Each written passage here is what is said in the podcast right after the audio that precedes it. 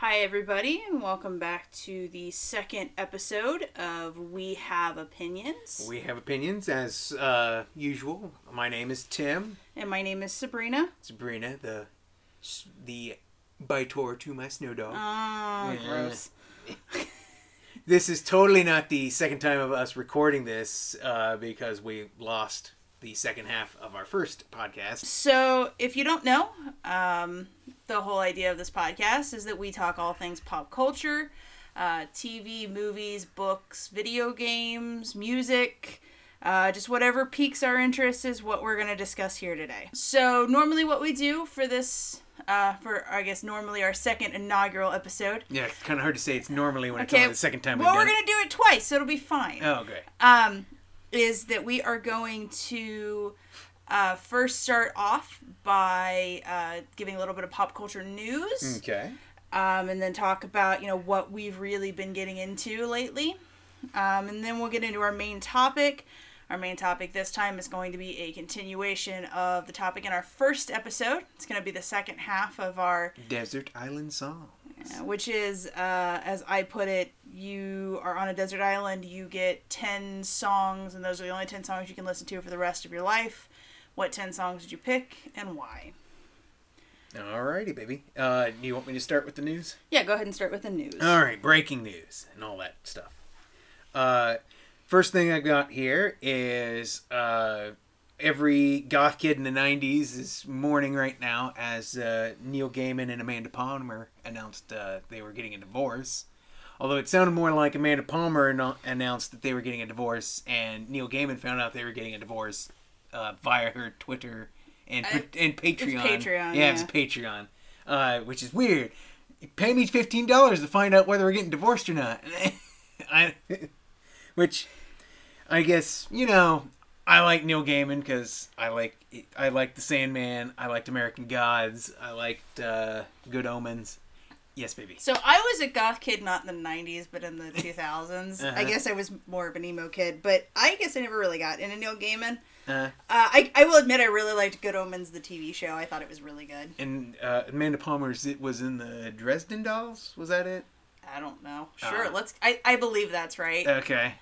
Uh, I don't know. Uh, be, I followed his more career more closely than she than hers. Well, I mean, as you always remind me, I apparently don't like female singers. So That's true. I, I That don't is know. true. but I guess he's gonna bounce back okay because they've got a big event coming out on Audible in July where it's gonna be an audio drama of the Sandman. They're actually going to be doing an audio version of the Sandman, and they've got a ton of big names for it. It's like James McAvoy is going to be playing uh, Morpheus, Dream, so the main character, and then Riz Ahmed is going to be the Corinthian. Kat Dennings is going to be Death. Every '90s goth kid was Death, so. Yeah, well, heck, she was. Her claim to fame is she was one of the posters uh, in Becky's bedroom on Roseanne.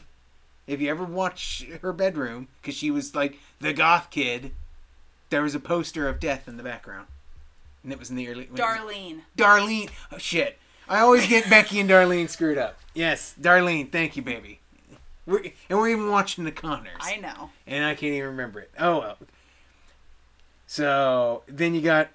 I bet you're really excited for this. I Yeah, it's actually really. Because Taron Egerton is Johnny Constantine. I don't really know shit about the Sandman, Uh, so I really can't comment on that. Michael Sheen is Lucifer. Andy Serkis as Matthew the Raven. So yeah, I'm I'm actually kind of looking forward to this. It'll be interesting. So, uh, yeah. So that it sounds like it'd be really cool. Okay. So So what else you got for us? Uh, then the next thing, another thing that probably more interesting to me than it is to you is uh, the season two of The Mandalorian on Disney Plus. I will wholeheartedly admit I didn't watch season one. So. Right. I usually watched season one when you were after you'd already fallen asleep. Well, you know, it's not. It's it's nothing against the show itself. Uh-huh. I, I like Star Wars, but I have a really hard time figuring out if I like Star Wars for Star Wars or if I like Star Wars because it has Harrison Ford in it, and I love Harrison Ford. Yeah, because I can tell that uh, your interest in Star Wars immediately plummeted after Force Awakens. That's because Last Jedi sucked. Well, So with the with the casting news, it sounds like uh, you're gonna have Rosario, Rosario Dawson as Ahsoka Tano, but it's reported. I don't know if they've super 100% confirmed it yet, but Rosario Dawson as Ahsoka Tano, uh, Temuera Morrison is going to re- uh, return to Star Wars, and he's going to play Boba Fett. And then there's rumors that he's also going to play Commander Rex, uh, one of the clone soldiers. I will admit though, um, I do actually really like Pedro Pascal who plays the Mandalorian. Yes. I feel like maybe at some point, like maybe closer to season two, maybe I might actually sit down and watch it. It it was a really good show. It's uh the the episodes are standalone, but they do have like a common thread through each of them, and it's more like a western than it is like a sci-fi. but I think I mean, also, even the music's got the kind of the spaghetti western kind of feel to it. I'm also kind of burnt out on the whole Baby Yoda thing. So, Well- I, and that kind of I think maybe took away from the show a little bit for me. Uh, Even I mean, by the time we had even gotten Disney Plus, which I think was like what three or four episodes Into into the the, Mandalorian, show, yeah. like I was everybody was drowning in in, in uh, Baby Baby, Yoda. Yoda. memes. Yes, Yeah. so I was just kind of, although I do still send you some of them yes, you do. occasionally. Uh, another one that they just reported is Katee Sackhoff is going to be uh, actually playing her character uh, from Clone Wars and Rebels. She's going to be Bo Katan, which is a Mandalorian. She was the leader of the Mandalorians by the end of Clone Wars and was kind of taking back over at the end of Rebels. So, spoilers for the Clone Wars series finale, which was not too long ago, too, which was super awesome. Uh, so go watch that. If you, the four part Siege of Mandalore, which was the la- ending of uh, season seven for the Clone Wars, was stupendous. So, and then uh, Timothy Olyphant just got really uh, announced yesterday, and they have yet to tell what character he's going to be playing. But so that's the big thing in Star Wars land right now. Okay. And then finally, just because I think this could be interesting, and uh, Jim Gaffigan is going to be playing uh, disgraced Toronto Mayor Rob Ford in a uh, limited series for AMC. How did that man ever become the mayor of Toronto? I mean, maybe the Canadians were too polite to say, you know what?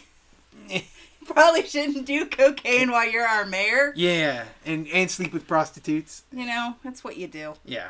So I mean, at least he was open about it. Here Yeah. in America, they just do it and try to hide it. So And well, but he did do the standard politician thing, which is once you get caught, you know, having an extramarital affair, you have your wife stand behind you and you talk at.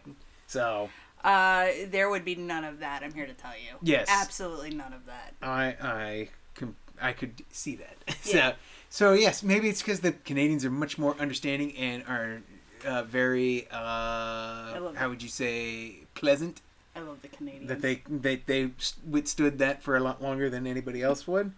but the series is unnamed right now. But uh, so lovers of hot pockets and cocaine, this is going to be the show for you because Jim Gaffigan is going to be playing Rob Ford. So I don't know about cocaine, but I used to love hot pockets. well, every. I could tell you, baby. Even even though I, re, I actually like Jim Gaffigan's stand-up routine. When uh, Beyond the Pale came out, everybody was quoting that freaking Hot Pocket uh, skit. So I guess now we can talk about what we've kind of been into lately. Sure. Uh, so what have you been listening to, Tim? Well, other than podcasts, which is mostly what I've been listening to, uh, I kind of got a hold of this later. It came out in 2019, and I think it was on Loudwire's best in 2019 list. So Uh, is the Devin Townsend Project's uh, Empath, and I am really digging it. Uh, it's prog metal, but it's also got a lot of new age. It's got a lot of electro. It's got a lot of it. It just smashes a bunch of genres together, and it is all over the place. And it a good kind of all over the place, I think. And uh, so I am really digging it. I liked one song you played for me. I think that actually kind of, I think I told you in the car, that kind of reminded me of uh, that Not Afraid song that uh, Tobias, Tobias Forge, Forge did, with, uh, the guy from Rammstein. yes. Yeah. Uh, but that other song you played me was fucking weird. Oh. So the first song she's done, I think, was Evermore that I played. I really like that. That, that was good. that is a good song. And then I also played you Why, which is mostly instrumental.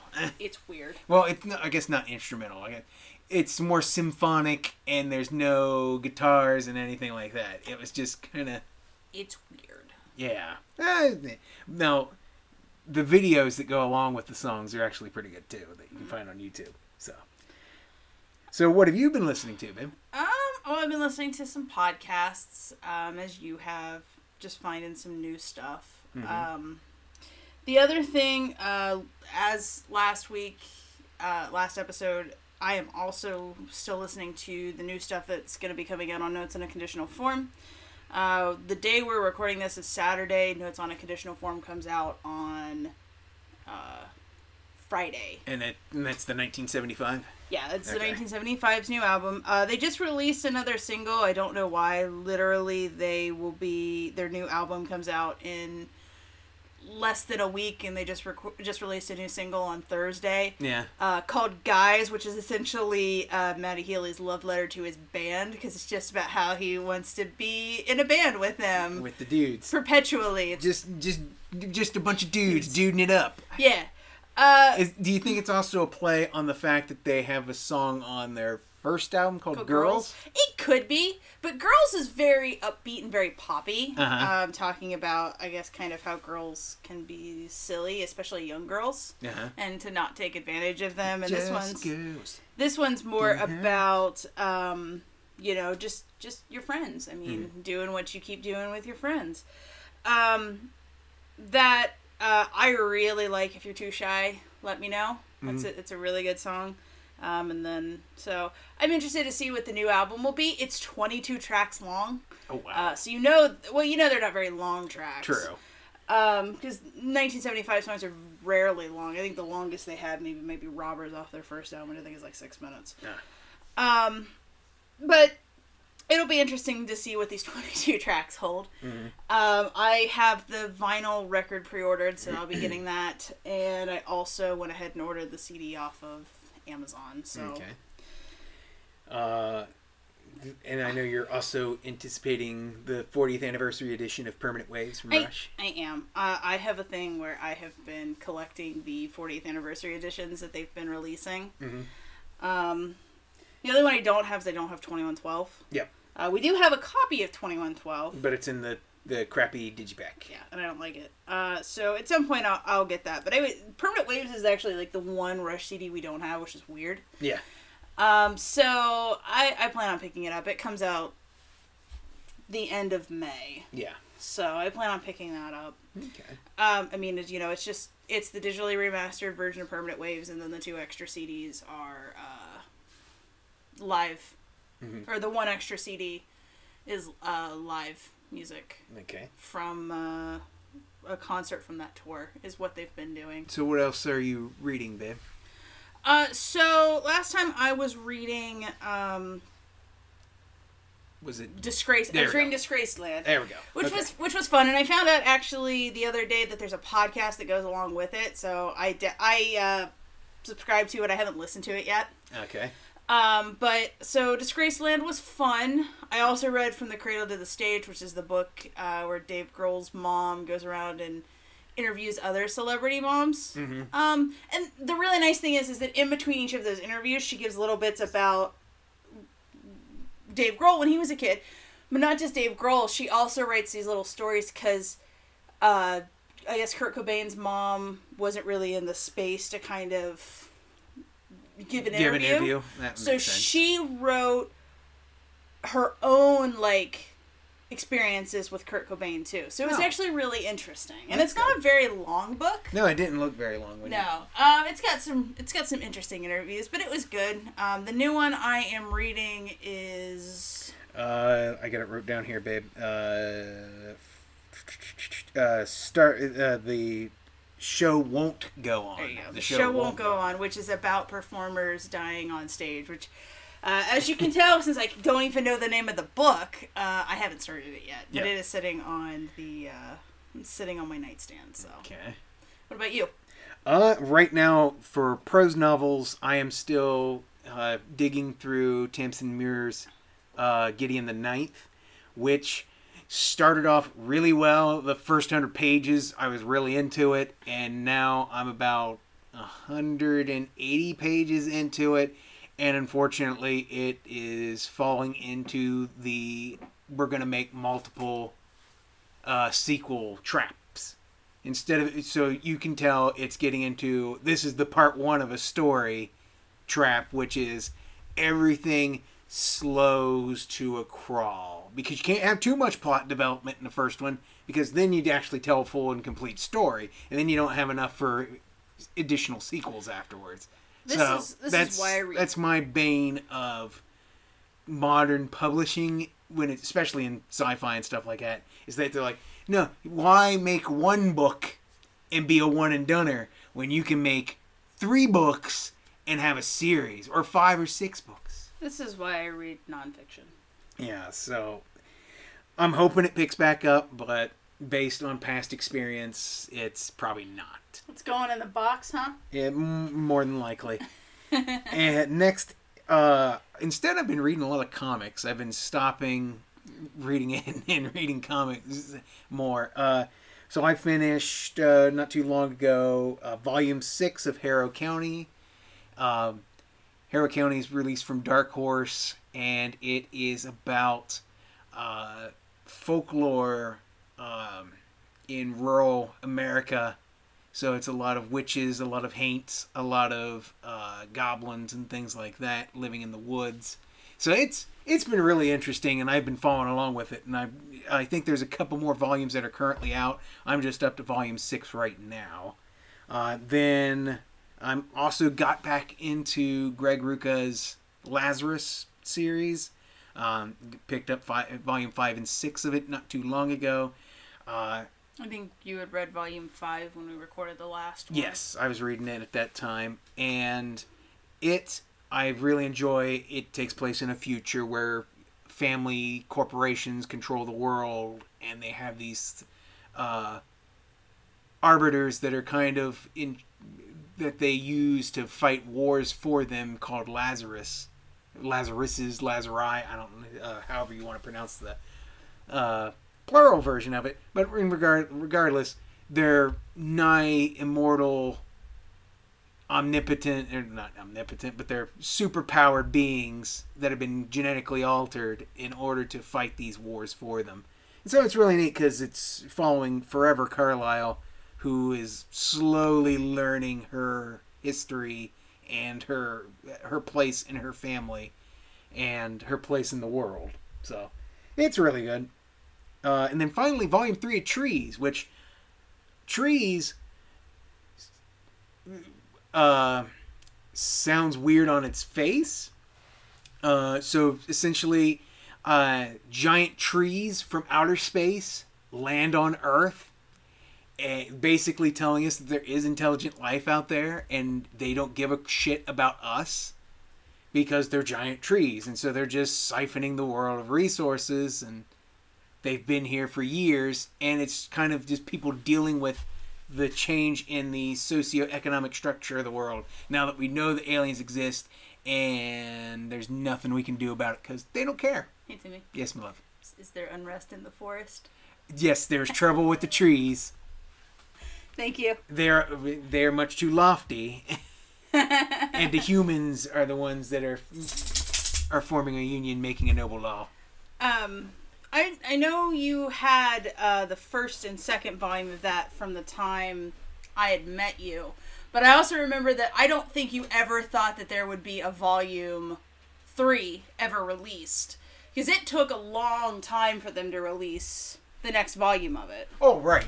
There were there was actually there was completely there was years between volume two and volume three, and so yeah, it was one of those ones I had actually moved over in because where I have my weird catalog called, uh, cataloging system for my comics, uh, I moved trees over into the dead series section instead of the ongoing series section because I never figured there'd be a volume three out, and here we are now. There's a volume three. Granted, we're still slowly progressing the story, so I'm wondering if there's going to be another several year break before Volume Four comes out. But we'll, Well, see. in your weird cataloging system is more so that I know what series you're into and Uh-huh. know where to go from if I want to just pick you up something. hmm Um, so what are you watching? Well, we well we usually watch stuff together. Sometimes uh, I mentioned before uh, the last season of Clone Wars for Star Wars, uh, so really good. Everybody should go watch it. Uh, and then we've been watching together.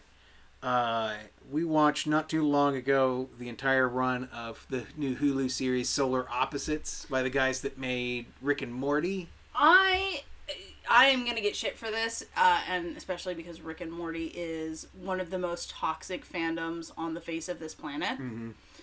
I like Solar Opposites better, Well, more because the main character hmm is not is not like Rick. I mean, he has some of the same qualities, yeah, but he's not. he's not the. He's not the most problematic. Well, that and my I liked Solar Opposites, and I would probably say I liked it more than Rick and Morty because Rick and Morty has been getting bogged down in its own story for the last couple seasons. I really love the first season of Rick and Morty, and every season since then for me has been diminishing returns. Yeah. And I think it's because of that nihilism that kind of runs through And I Rick and Morty. and I have a degree in philosophy, and I love and I like the nihilists, but uh, there's just something about this show. Yeah, and and I, not to take somebody's uh, uh, previous essay on this, but I watch a uh, a guy that does a.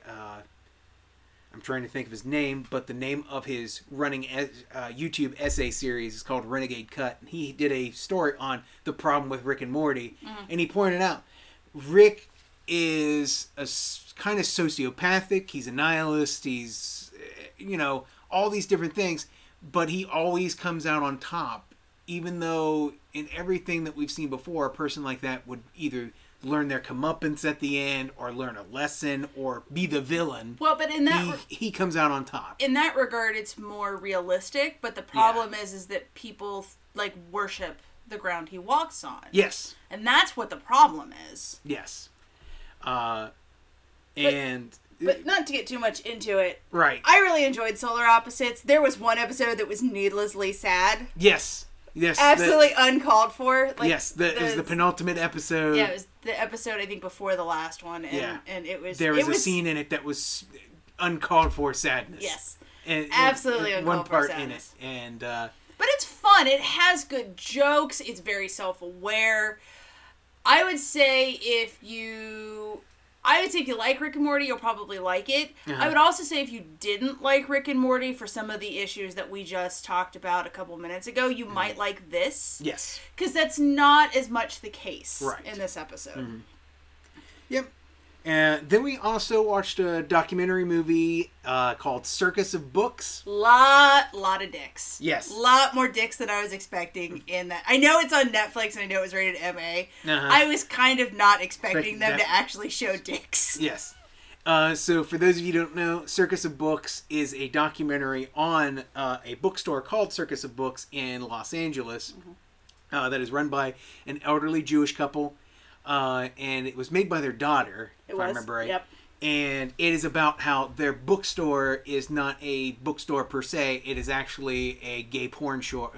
Gay porn shop, and it was one of the big places that kind of started this the equal rights movement. Yeah, they were in Los Angeles. They were very they were very in the middle of that, but they were also very in the middle of, you know, pornography as an art form rather than something to be Shunned. shunned. They were And also more into They talked a lot about the pornography cases of the 1970s and 80s, Yes. uh, where the most Supreme notably, I mean they even interviewed Larry Flynt in Yeah. the in this particular documentary, documentary. which I didn't even know Larry Flynt was still alive. I thought he was honest dead. He looks like he's been dead for 15 years. yes, Um, but anyway, the other thing is it's very much in the in the you know the homosexual world in the 1980s. I mean, it's very it's very heavy in you know they talk about AIDS and about how like a lot of their employees died to AIDS. Right. And they and they and a lot of their favorite customers and things like that. And it's it's also really interesting to see because the mother had a really hard time accepting the fact that one of her sons was gay. Yes. So it kind of also delves into that how she can be open minded for everybody else, but had a really hard time accepting it personally. Yes. But then when she did, she's there. Her and her husband are very much into, you know, gay rights, and they do parades and all of Yeah, this stuff. It the the ending of the show is them walking in the pr- local pride Pride parade. parade, and with the with the family members group. That, if if you if you're not offended by the topic, uh, like the the concept of what they did, it's a very good documentary. oh, it was a really good documentary. I thought it was extremely interesting, and because you know they talk about all the pornography cases in law school and things like that, Mhm. and you know what's pornography? I'll know it if I see it. right. That's the famous quote from the Supreme Court in regards to it. Um, I thought it was obscenity. but yeah, well, because that's what they Right, were talking I- about I with the with obscenity was pornography. But and then they and then they talk about Larry Flynt and his bur- his burgeoning uh, rise to power in the smut industry and, getting shot and stuff Yep. like that. Uh, so it was it was a very good documentary. I really enjoyed it. It was good. But yeah, a lot of dicks. A lot of dicks. Uh, and that's I think that's pretty much what we got on our list here, babe. Uh, not necessarily watching, but uh, just as a side note, uh, you know, with it with what's going on in the world right now, it's not the easiest to like go out and buy movies. I mean, we order some stuff off of Oh, Amazon, but I true. try not to order a lot. Mhm. Um, but two of the things I have ordered, uh, one we've both seen, one we haven't We- seen. We got our pinkies held yes, high. we have to hold our pinkies up because we are about to talk about the Criterion, Criterion Collection. So I picked up two of the newest releases that came out in April uh, from Criterion. Uh, I picked up Army of Shadows, which is a really good French film about uh, the French Resistance during World War II. and that's actually a reissue for the Criterion Collection. yeah, right? so the original one came out a while ago on Blu-ray, and it was very expensive. It was like ninety bucks. I almost at one point spent the ninety bucks to get a copy, and I opted not to. Um, Thank you. you know, whatever. I bought you the Star Wars saga. I Yeah, that's it. true. I guess I can't say anything. Um, but it's a really good French film. Um, it is in French with subtitles, but it's really good about the French resistance during World War II. Um, and then uh, the other one we picked up is my favorite Wes Anderson film, Oh yeah. uh, which is the Grand Budapest Hotel. The the edition is gorgeous as as they normally as Criterion's usually are. They're always very nice. They always have a lot of special features in them. Um, and a lot of extra stuff they put in it. The Grand Budapest Hotel is no different. Uh, right now, they're right now it's in the digipack. Um, at some point, they'll stop making the digipacks and put them in the slipcases. But with the Right. digipack, you get this really beautiful artwork. And the- really beautiful The case. nice posters. You, the you nice get booklets. really nice stuff stuffed Yes. inside of it. Yeah. So, um, but if I do not particularly like most things Wes Anderson does, especially his early stuff, Mm-hmm. Yeah. and like he also puts Bill Murray and everything, Yeah. and I don't particularly care for Bill Murray. Say I I I know Rushmore. I never really got into I Rushmore. never liked Bottle Rockets either. Yeah. Um, I feel like I would probably like the Darjeeling Limited. Yeah, it looks like it could be good. Um, Fantastic Mr. Fox was okay. I like- Isle of I Dogs like- was really good. Yes. Um, I Moonrise like- Kingdom was good. I know I liked Mr. Uh, the Fantastic Mr. Fox more than you. But if you can't get into Wes Anderson but you want to try, I would definitely recommend Grand Budapest. I think it's the most accessible of his films. Yes, I would agree with that. It's quirky, it's fun, it's kind of lighthearted but very dark at the same time. Uh, I but I would highly Mm-hmm. It's, recommend it. it's got an A-list cast. It's got a really good cast. Uh, Ralph Fiennes is amazing in it. Mm-hmm. Um, you know, I don't particularly care for Bill Murray, but he's in it very little. Mhm. Um, but he's good. The guy who played Zero, which is the bellhop, is really good. Mhm. It's just a really good movie, and I would recommend it. Okay. Um, so I think that's it. Um, Are you ready, Timothy, to delve into our next topic? Sure, let's go ahead and do that. So, our main topic today is going to be the second half of what we call our Desert Island songs. Um, as I said a little bit ago in the podcast, the whole idea of this was that my husband can never tell me what his favorite songs are. Uh, so I posed to him the question You're on a desert island, you can only listen to 10 songs for the rest of your life. What 10 songs would you pick and why? Uh, so for the first half, we did our first five for each of us. This is going to be the last five on each of our lists. And Sabrina, would you like to go first? Sure. Um, so number six on my list is a band that we've already talked about. I had a really hard time picking one Rush song because there's so many of them. Mhm. Um, that I had a really hard time picking uh, one song by them. I almost put two other songs in this place. Um, I thought about maybe subdivisions Same. in this space because I really it's probably my favorite of their mainstream songs. Uh-huh. probably my favorite. Probably subdivisions. This this song, when we talked earlier back in part one about uh, when Neil Peart died, Mhm. uh, I played several songs for you. Mhm. Uh, we also watched uh, the documentary "Time Stand Still," but before that, I played you some. No, songs. it was after that. Was it after? It was after Okay. that. It was like the next day. Um, and I played just some, you know, I Just- played a couple of their earlier, their early things that most people know. But then I Right. started playing other things like anime and, I really like anime. By the way. um, you know, some of their later things. And The song that I picked is one of those songs, Yes. but we'll get there in a second. yes, So anyway, I almost picked two other songs. I almost picked Subdivisions, which is Mm-hmm. like my favorite, which was my favorite Rush song before what you just talked about. Yes. Was my favorite was Subdivisions. So I almost picked that. Um, really good song. The Mhm. other song I almost picked here was The Pass. Uh, the pass is really good. from Presto. Uh, Mm-hmm. the Pass is just, uh, you know, it's a song that if I'm down, I can listen to, and you know, it it makes me realize, you know, this this feeling's not going to last forever. So, uh, where was that song when uh, I was an angsty teenager? The song that I ended up picking for this was "Time Stands Still." Mhm. Time Stands Still came out in 1987 on the album Hold Your Fire, uh, which Hold Your Fire is really the Rush album that I think Rush kind of likes to forget that they made. Well, I don't know if they'd like to forget they made it. I think it's just where it was deep into their 80s synth, uh, which is- kind of started with moving pictures, and, and it, but it became more and more prevalent in to the point where Power Windows and Hold Your Fire are like almost kind of simultaneous together.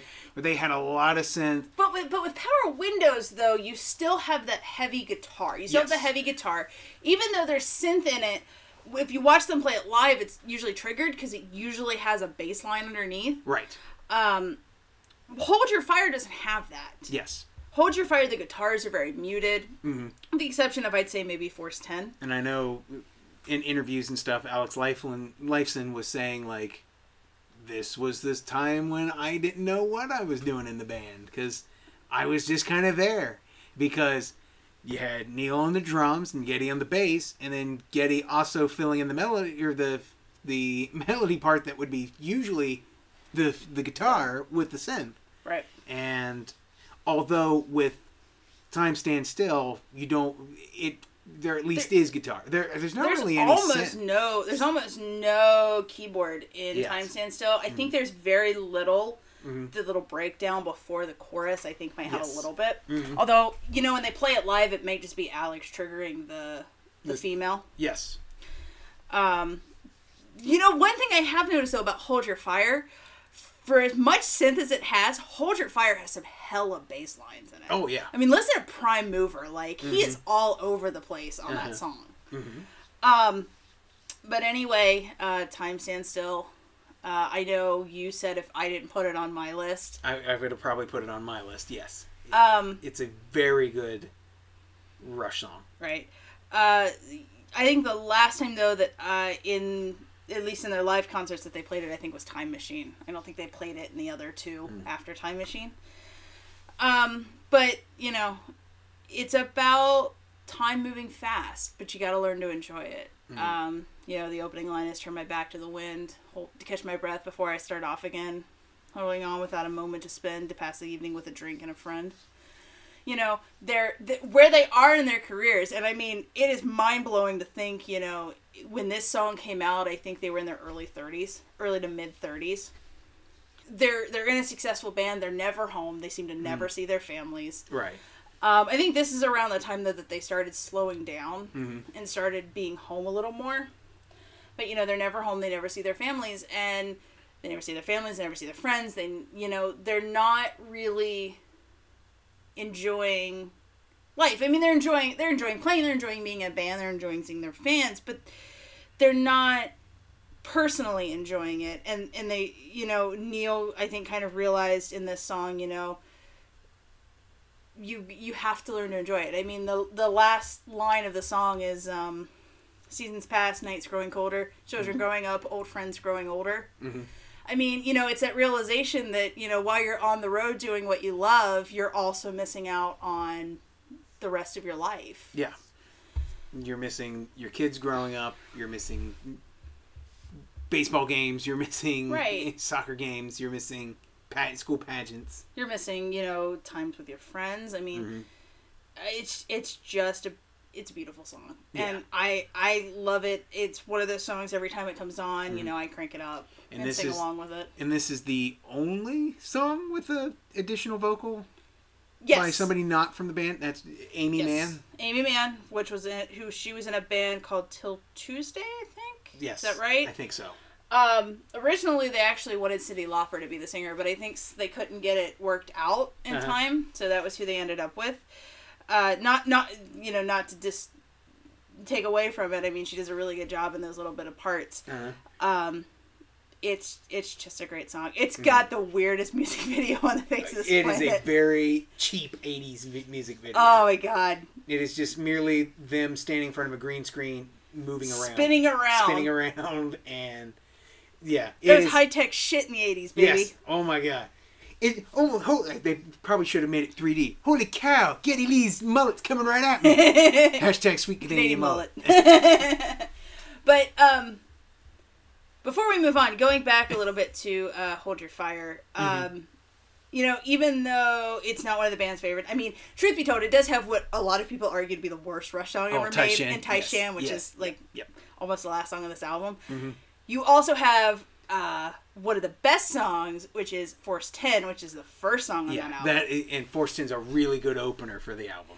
and I really like Prime Mover too. Yeah. But Rush always has this history of having really good opening tracks. Mm-hmm. So I mean, don't count out Hold Your Fire. It Mm-hmm. has some really good stuff. It has some mediocre stuff. Mhm. Um, but Time Stand Still is definitely a gem, and I would definitely recommend it. Oh, 100%. Uh, Uh, and that kind of leads into my next song, babe. Since Okay. Uh, my next song is towards the end of Rush's career. Uh, actually, it's on their last album. It was the la- It was uh, one of the big songs off of the last album, Clockwork Angels. Uh, so Clockwork Angels re- was released in 2012. Mm-hmm.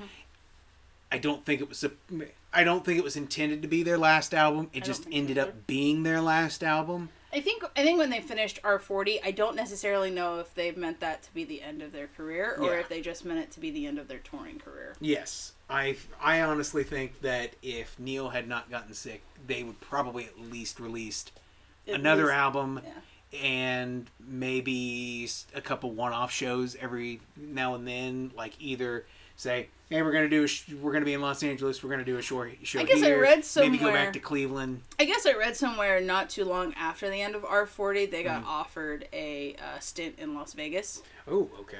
uh, and I guess they turned it down. Oh. Well, that makes sense. But it wouldn't have been touring, so Yeah, that's But, true. Yeah, I guess they they turned down. A, But if you're gonna be in like Vegas for 18 months and have to do a show every night, it's almost essentially touring. that's true. kind of defeats the purpose of relaxing when you're gonna have to. Very true. So, um, but And and you and I kind of you and I kind of disagree on this. Mm-hmm. You think that Clockwork Angels is a really good final album for them. yes, It's and I'm not saying it's a bad album. Mm-hmm. I'm just saying it doesn't feel like a final album. say like, and that's true. I don't in any way think they intended it to be a. This is our swan song last album, but I feel like it at least encapsulates a lot of Rush's history and puts it into one final album. And the song that I picked, Headlong Flight, I think synthesis just distills what is Rush into a six, seven minute long song. It kind of you have loud bass, loud guitars, loud drums. Uh, then it just Excuse me, my Dexcom is going off telling me my blood sugar is high. it happens in, in at inopportune times like that all the time. All the So. time. Um, because it and it changes. Uh, it changes uh, time signature. It does all the things that a Rush song regularly would do, and uh, the guys over at Something for Nothing podcast, because I just listened to it, uh, were talking about hemispheres. They even kind of point out that uh, one of the guitar riffs, if I remember right, kind of pops up from Cygnus X1 hemispheres in well Cygnus X1 Book 2 hemispheres. Thank you. Excuse me. I had to give out the full name of the but actually kind of pops up in Headlong Flight. And they also said it also popped up in, ti in uh, uh, Far Cry, so I'll have to go back and listen Yeah. to that too, and see if I can. Wait, it's I, if it's the one I think it is, it, it's actually in a lot of Rush songs Mhm. uh, because it's like uh, Alex's signature riff. Yes, So it's actually in a lot of songs, but Mhm. it's really noticeable in in Hemispheres. It's really noticeable in Far Cry, and it's it's really noticeable in Headlong Flight. yes. So for those of you that don't know, had uh, Clockwork Angels was a concept album. It was the first time that Rush did a full, honest to god concept album.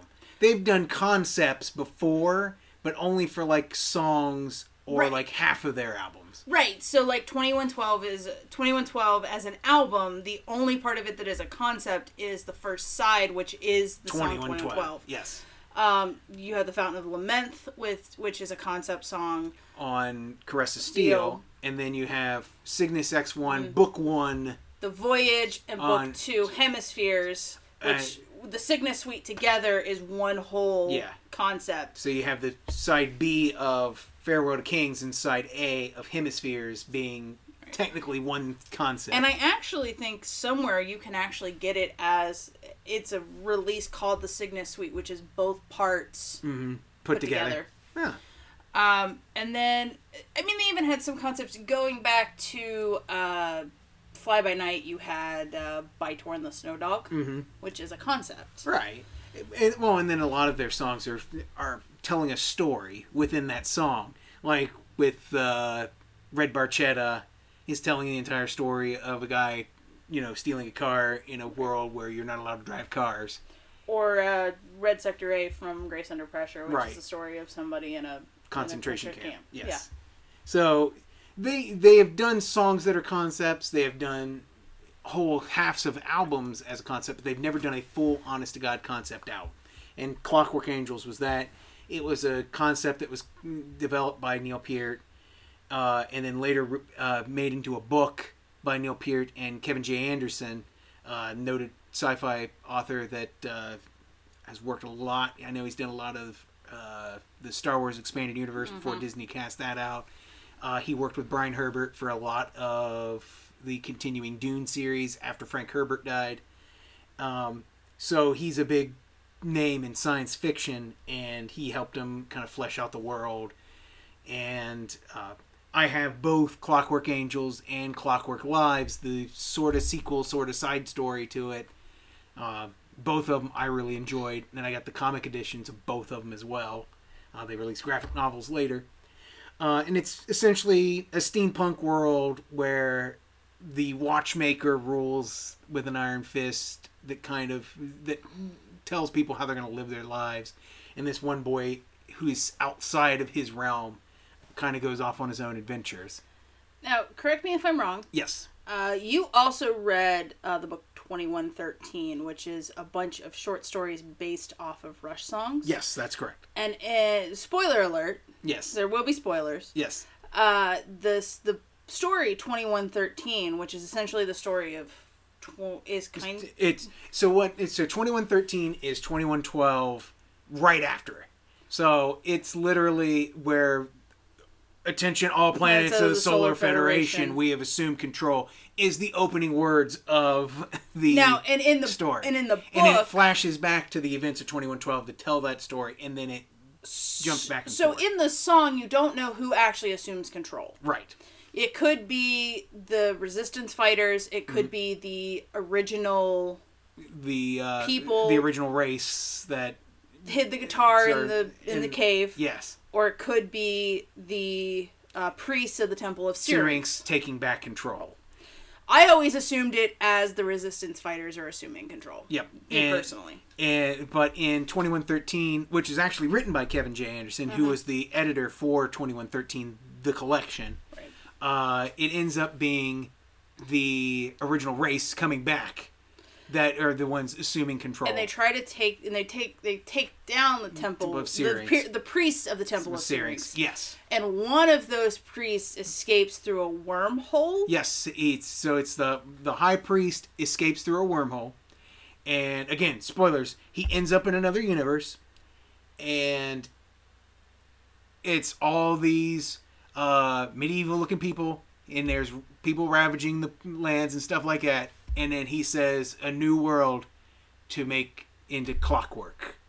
So, in other words, the high priest from the temp- from the temples of Syrinx from 2112 is, Is the watchmaker.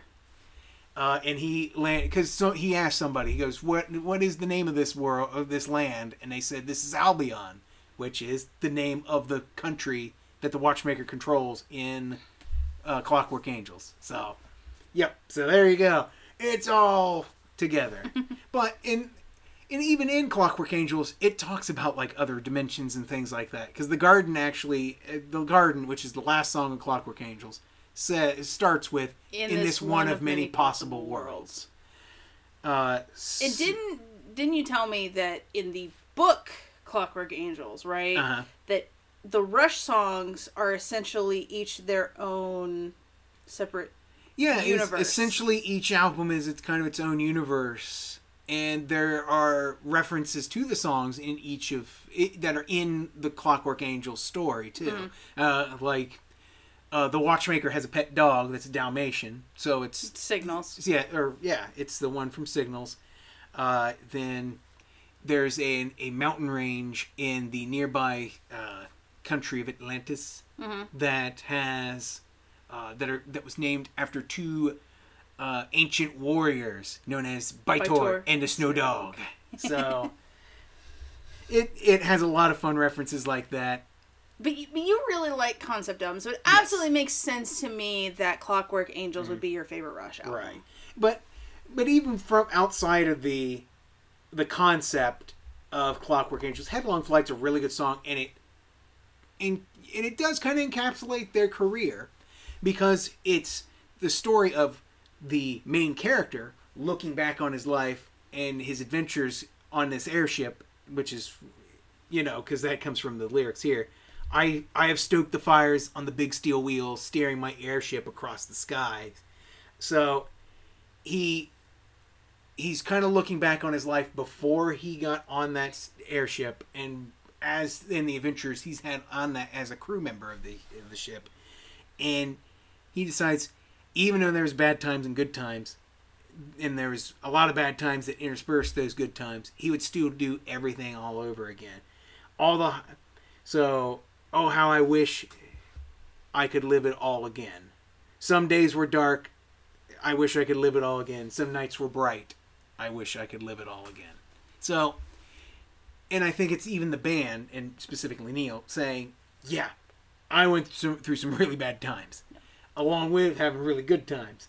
Like, I'm sure the, the guy's touring, the guy's getting a lot of accolades and fame was great, Right. and I'm sure doing all those drugs back in the 70s to write Caress of Steel was probably a great idea at the time, which, you know, Caress of Steel being what it is, uh, was probably a good idea at the time, but there was also the bad times. You know, the finished product of Caress of Steel almost tanking their career. Not only that, but, Uh, the but all the- loss of his His wife, and his, his daughter, daughter, very close in time in the 90s, which uh, almost put an end to the band. right.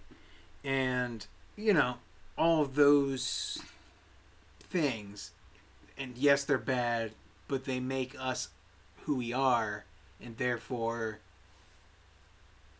you got to have them in order to be where you're at now and that's what the song encapsulates Well, and I think it's a song that, that really resonates to anybody. I mean, I don't know about you, but I don't think I would change anything in my. I would not change anything in my past uh-huh. uh, because I wouldn't be where I am now. yes i wouldn't have you my love Hmm. yes You know, the more I think about it, the more I kind of agree with you that that Clockwork Angels is is a good send off. mm-hmm. I mean, the last song on Clockwork Angels is "The Garden," and I think that that is the ultimate. I mean, if, if Yes. that's going to be a farewell from Rush, "The Mhm. Garden" is a really good song. right so that's my number six baby Okay. Uh, so to go to the exact polar opposite of the spectrum from uh, the, from the quintessential uh, prog band, uh, I am going to pick something from a uh, poppy kind of pop rock, British kind of new wave kind of band. Um, that would be the 1975, and I'm gonna go with uh, She's American. Uh, now, She's American is off of their second album, which is I Like When You Sleep, For You Are So Beautiful Yet So Unaware of It. Came out in 2016. They, so the 1975 is an extremely pretentious band at times. I know that's why I love them. Yes, and that that that that album name completely sums it up right there. Yeah, Because isn't the isn't 1975 a reference to a Jack Kerouac? so it's not a reference to Jack Kerouac. Uh, Uh-huh. I guess Matty Healy found a book one time. Uh, it was a Kerouac novel, but on the inside of it, it said something. Um, and when the person wrote the date, they wrote the 1975, and that Oh. was eventually what became the the name of the band. name of the band. What can I say? I, I like Jack Kerouac. Yeah. so, um, but e- I, I really like the 1975 because each of their albums are very different. Mhm. Um, you have the first album, which is just called the 1975, which is very much just like a, a British pop punk kind of, not even punk, just a pop rock kind of kind of album. I mean, it's got uh, if you know the 1975, it's got chocolate, it's got uh, sex, which is a great song. Um, it's got girls, which we discussed earlier, uh, which is a very um, kind of poppy. I love the video. Um, the their second album is feels very much like an 80s throwback. It's very kind of very kind of new wave kind of feeling. It's got you know, you have She's American, which is a very Right. very kind of fun song. It's Yes. got the sound. I mean, that's the big song Yes. off of that, and some would argue that's probably their biggest hit. That was that was probably the first song of the 1975 I ever heard was the sound. yeah, I really like the sound. It's very it's very catchy. Mm-hmm. Um, lyrics are very dark, and they kind of um, resonate to somebody with a with a bachelor's degree in philosophy. um, Say, and now she's American. I it is a very fun song. I will It give is. you that. Um, with their third album, which is Notes on a Conditional. No, that's their fourth album. That's uh, forthcoming, Brief yes. inquiry into on- Okay. brief inquiry into online relationships. You can tell it was written in kind of a darker place. You can tell he wrote it while he was in rehab for a heroin addiction. Mm-hmm. Um, and it's got it's got some heavy songs. Mm-hmm. Um, I really like "Give Yourself a Try." It's very it's a very happy song, but if you listen to the lyrics, it's. It's not. It's not. Well, it's and that's kind of like uh, with uh, uh, shoot, it's it's not living if it's not with, With you. you? Yeah, Yeah. It- It's not living if it's not with you. You think it's about a relationship, but in reality, it's about somebody addicted to opioids, Yeah, and he's and he's trying his damnedest not to go back to it. right? um, you know, and, and on that one, you also have "Love It If We Made It," which is Yeah. a very uh, political statement about Yes. where I would say the world, but that's not true. It's essentially about where we are here in, the, United U.S. States, you know, Yeah, which kind of leads into the American she's American. she's American. Yeah, Right. So uh, she's American. Uh, it's a very poppy kind of sounding song. It's got a lot of synth. It's very happy until you get to the actual lyrics of it. Uh, you know, which seems to be kind of like the, the standard thing for a 1975 song. Right. It sounds very fun and poppy until you read the lyrics. Lyrics. Uh, big town, synthetic apparitions and not being lonely. Look, he's having a breakdown. Oh, what a letdown, a shame. I think he might die. Now she's dancing, enthralling. I guess I gotta wait my turn. I said, don't fall in love with the moment. She said, I've got a lot to learn.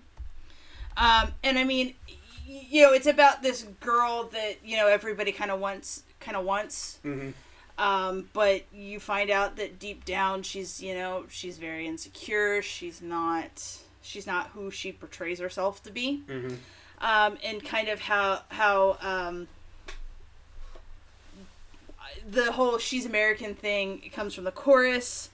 If she likes it because we just don't eat and we're so intelligent, she's American. If she says I've got to fix my teeth, then she's so American. Which, you know, is the standard British stereotype is Right. that they have bad teeth. but just in general, I mean, it kind of, you know, pits towards shallowness. Yes.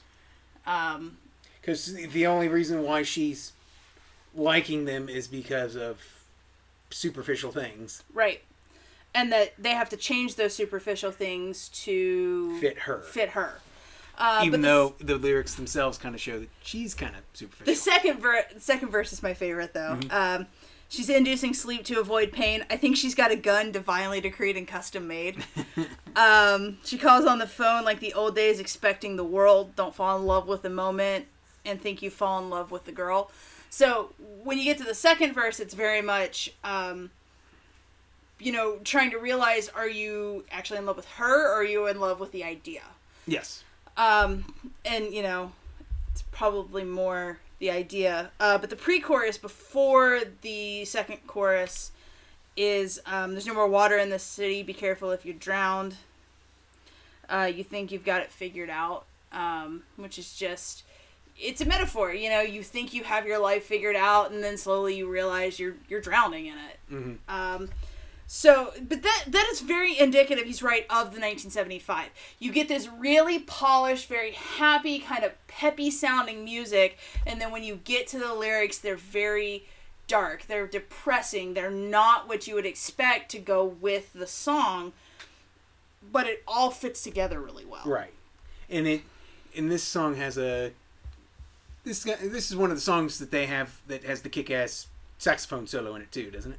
It, maybe, I think it does. maybe I know there were several on the second album that had kick-ass saxophone solos. There was. Um, I will say this: uh, we saw the 1975 live uh Uh-huh. last year. Yeah. Um, uh huh. They were really good live. Oh yeah, they were really good live. I'm not saying that. And they played this song live, and it was It got the crowd really going. I loved it. It was incredible. No, the the reason why I went uh huh is because as we were walking into the uh we saw them in Columbus, Ohio at uh Express Live.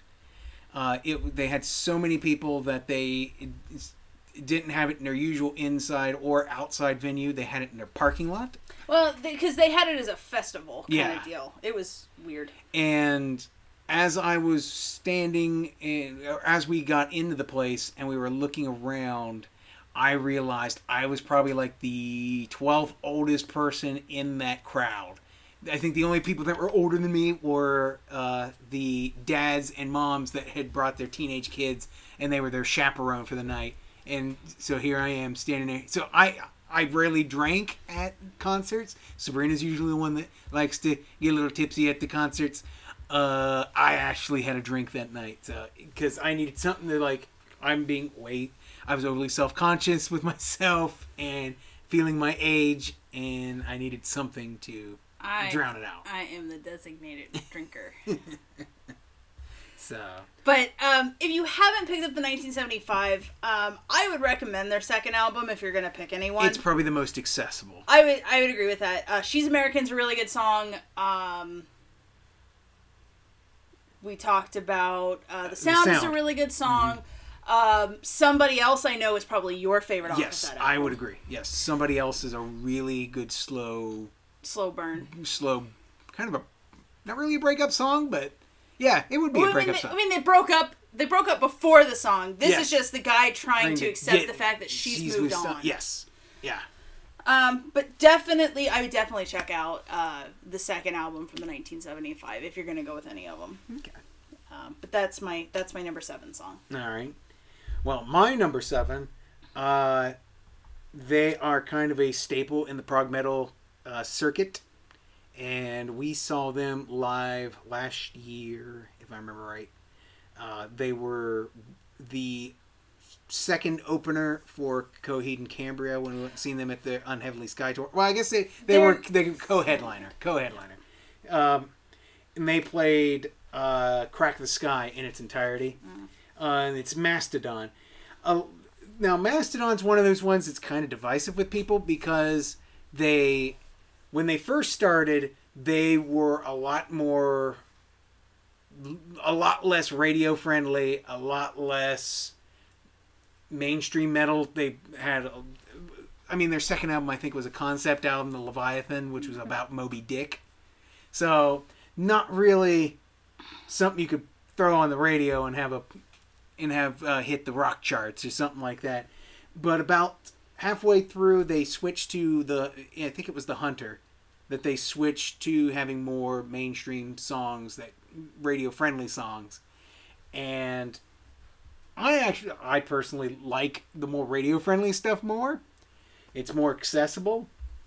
Yeah, And and I think it's less screamy, right? Yes. And you don't particularly care for screamy. right. And I really dug their last full length album, uh, which was Emperor of Sand from 2017.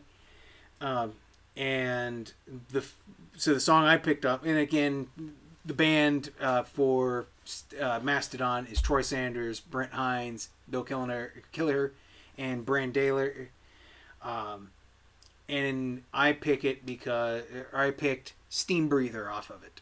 It's a slow burn of a song. It starts off really creeping into it. Um, a lot of the songs that I've picked have an opening bass line. So this this one I I really like bass. So Headlong Flight starts with a really good bass uh, intro. Uh, a couple of the other songs I have coming up have really good bass intros. Here it starts off with a grinding bass as well. That so you have the guitar playing over top of it, but there are times where the guitar just goes out and you just hear the bass repeating the sequence over and over again, and that mm, wonderful. But Steam Breather essentially, so Emperor of Sand is kind of telling a story, and Steam Breather is about a, a person joining a cult, essentially. Uh, running out scene, running outside the Nazca lines, uh, which for those of you who don't know is the mysterious lines in Peru uh, that make that were done by ancient Mesoamericans. But if you ever watch the History Channel, it was dim aliens that made it. Aliens. Yes.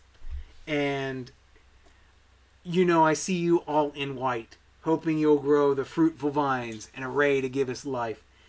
Um, so it's about a person joining a cult, and even the video, which Mastodon makes really funny videos. They don't take themselves seriously in their videos. Like the the music video for "Show Yourself" off of this album is literally Death going around trying to kill them, and uh, he keeps killing people that kind of look like them, but it's not them. And his boss, the boss Death, is ticked at death because he keeps killing the wrong people.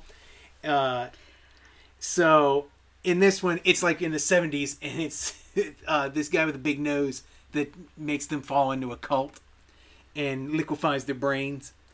Uh, but even then, you can kind of just off the superficial. Here's what here's a song about joining a cult.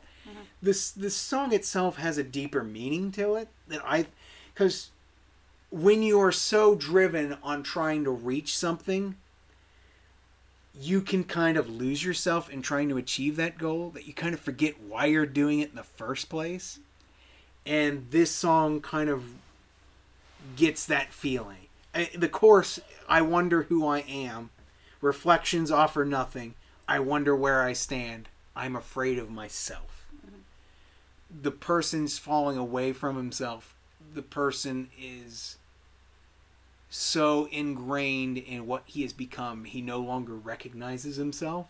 And I feel like there are times where you yourself, like I know I've kind of felt this before, where you're thinking, "What? What am I doing? Why am I doing this? Yep. Why? Why am I so different than what I was before?" I have an existential life crisis about every week or so. Yes. So I completely understand that. Uh, I, I will admit though, I'm not a huge Mastodon fan. When we saw them on the Unheavenly Skye tour, I think I was getting drunk the whole time Uh-huh. while they were playing. Yes. When when Crack the Skye came when they started playing Crack the Skye in its entirety, I remember you stayed for like the first song and then you left and got came back with a drink, finished the drink, then left again, came back with two drinks. I got Uh, two hands, Tim. I need two drinks to go in those two hands. So but they played Steam Breather live then They too. did. And it was really good. But I will admit, uh, Emperor of Sand is probably my favorite of theirs. Mm-hmm. Um, I I like if you find anything on my phone from Mastodon, it's probably going to be from Emperor of Sand. Um, but they were they were really good So live. their album before that, One More Round the Sun's also really good. I like it. They're really good live. Mhm. Um, nothing against them. They're just really not my type. Mm-hmm. So I just took that as an opportunity to get a little intoxicated instead. Well, so that's my number seven song, Brady. So what's what's your what's your next one? All right, so uh, to carry on from that, uh, as Tim said, when we saw Mastodon, we saw them with Coheed and Cambria on the Unheavenly Skye tour, um, and the unheavenly part of that title is from uh, Coheed and Cambria's most recent album, which is Vaxis One: The Unheavenly Creatures. Um, now, I knew Coheed and Cambria from way back when. I had In Keeping Secret Silent Earth 3. Um, which she likes to lord it over me that she she was into Coheed and Cambria first, even though I was probably more into them than her. You but probably I didn't. still are. But I didn't get into them until uh, Good Apollo and Burning Star Four. Um, but In Keeping Secrets is a really good album, though. It is. Um, and I actually almost picked uh, In Keeping Secret Silent Earth, the song. Mm-hmm. Um, but instead, I went with another one of those very punchy kind of Openers. openers that they have. Um, They in Unheavenly Creatures, you have a, a brief kind of instrumental opener Mhm. on the album. Uh, but the the song that I picked is number two off of Unheavenly Creatures, which if you if you have not listened to it, uh, Vaxis One: of The Unheavenly Creatures This is an incredible album. I, it was a really good. It was a very good return to form for and It was so the year that it came out, uh, a brief inquiry into online relationships and uh, prequel. prequel all came out, and That I would was- still say Unheavenly Creatures is my favorite album of that year. Um, but what I picked was The Dark Sentencer. So we saw Coheed and Cambria twice. We saw them once before Unheavenly Creatures came out, and we saw them in the uh, Unheavenly Skye tour last year. Um, I like them better the second time because they played a lot off of Unheavenly Creatures, which I really enjoy. Um, Dark Sentence is great. Uh, the song after it is also really good, which is the title track Unheavenly Creatures. Um, but Dark Sentence, there's just something about it, man. I mean, you know, the the lights go down and you hear that opening riff, and then the curtain comes up and there's the band, and they're just they're going at it. The crowd is is shouting, shouting, and throwing their fists in the air. and it is just it, gets you pumped. it does. Uh, so this the concept of the Dark Sentencer. I'll let Tim real quick uh, So- kind of tell you. All Coheed and Cambria albums except for one all fit into this uh, multi-branching story uh, called uh, of the Amory Wars, Mm-hmm. uh, which focuses on something called the keywork. yes. So I'll let Tim The- kind of give a brief overview. the band logo is the keywork and um, so the main story that was originally in the albums from second stage turbine blade to uh, year of the black rainbow of the amory wars was the story of coheed and cambria and their son claudio kilgannon and their battle against the archmage wilhelm then you have the aftermen or the afterman which is the story of silas amory discovering the keywork uh, and the thus his discovery kind of sets things in motions that cause the Amory Wars to occur. Uh, speaking of uh, the Aftermen, I also actually almost picked a song off of that too. I almost picked Dark Side of Me too. Oh, It's a really good song. those those are probably my two favorite uh, Coheed and Cambria albums. Yeah, and of course they are because they are the two vinyls that are like $150 a piece. yes. So she can't get them for me. Right. Um, but Vaxis is sort of a side story, sort of sequel. I think it's a sequel. It's Mhm. it's it's. I think it's a sequel. I mean, I think Claudio's already defeated, and you have this in this same universe. You have a this kind this- of they're kind of pulling an avatar. There's a new crowing that's being Right. reborn. and that Is is. Vaxis. and Vaxis is telling this story of how his parents met. So he's basically giving his origin story, but he's starting way back by telling his parents' story first. And his parents are Creature the creature and, and, Sister, Sister Spider. Spider. Yeah. Um, and he calls them the, The unheavenly, unheavenly creatures. So the song that's before the Dark Sentencer, which is mostly instrumental, is actually also a spoken word, Mm-hmm. where it's them setting the stage uh, for the for the album, and it's Vaxis is the one speaking, Right. and his parents are mercenaries slash criminals that have that uh, Sister Spider is believed killed by believed killed. Mm-hmm. Uh, the creature leaves her during a botched job, Right. Because he has to. and that's the story of unheavenly that's being told in the song "Unheavenly Creatures." And the Dark Sentencer, And you eventually find out that she's not actually dead, and they Yeah. are reunited by the end of the album. yes, because that's Uh, what Old Flames is about. Right, and I guess the I, I guess that when they're reunited is when Vaxis happens. Yeah, maybe, sure. maybe. I mean, We'll you never out. you never really find out.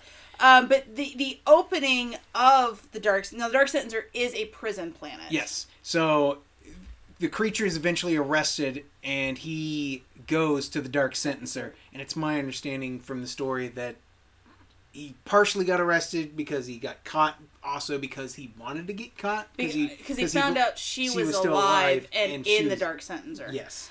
And Um, so the Dark Sentencer song kind of encapsulates the feeling of being in the Right. prison. So go ahead. Uh, but the opening the opening words to, to continue off from the spoken word song before Mm-hmm. it the the first words that you hear in the dark sentencer is it begins with them but ends with me their, Their son Vaxis. And then and then it just starts into that killer fucking riff Mhm. and you know everybody chanting out in the the crowd and you just get this feeling from it and it's it is really good. Um um here emotions behold you enter the hell where the devil is made of gold. Please don't run your mouth. The questions before have no place in this haunted house. Reveal your selfish pleasure one more time round for good measure. In the answers you hold time would be better off if our souls had been sold um, so it just kind of this song kind of encapsulates the, the feeling of you know being arrested and being sent to that to that prison planet where you don't feel like you're ever gonna get out. Yeah. You don't feel like you should really be there to begin with. You know what I mean? Yeah. There's no. Here There- where the light only dies to remember, in the place where the blind truly can see. Hear my voice dearly departed. I beg on my knees.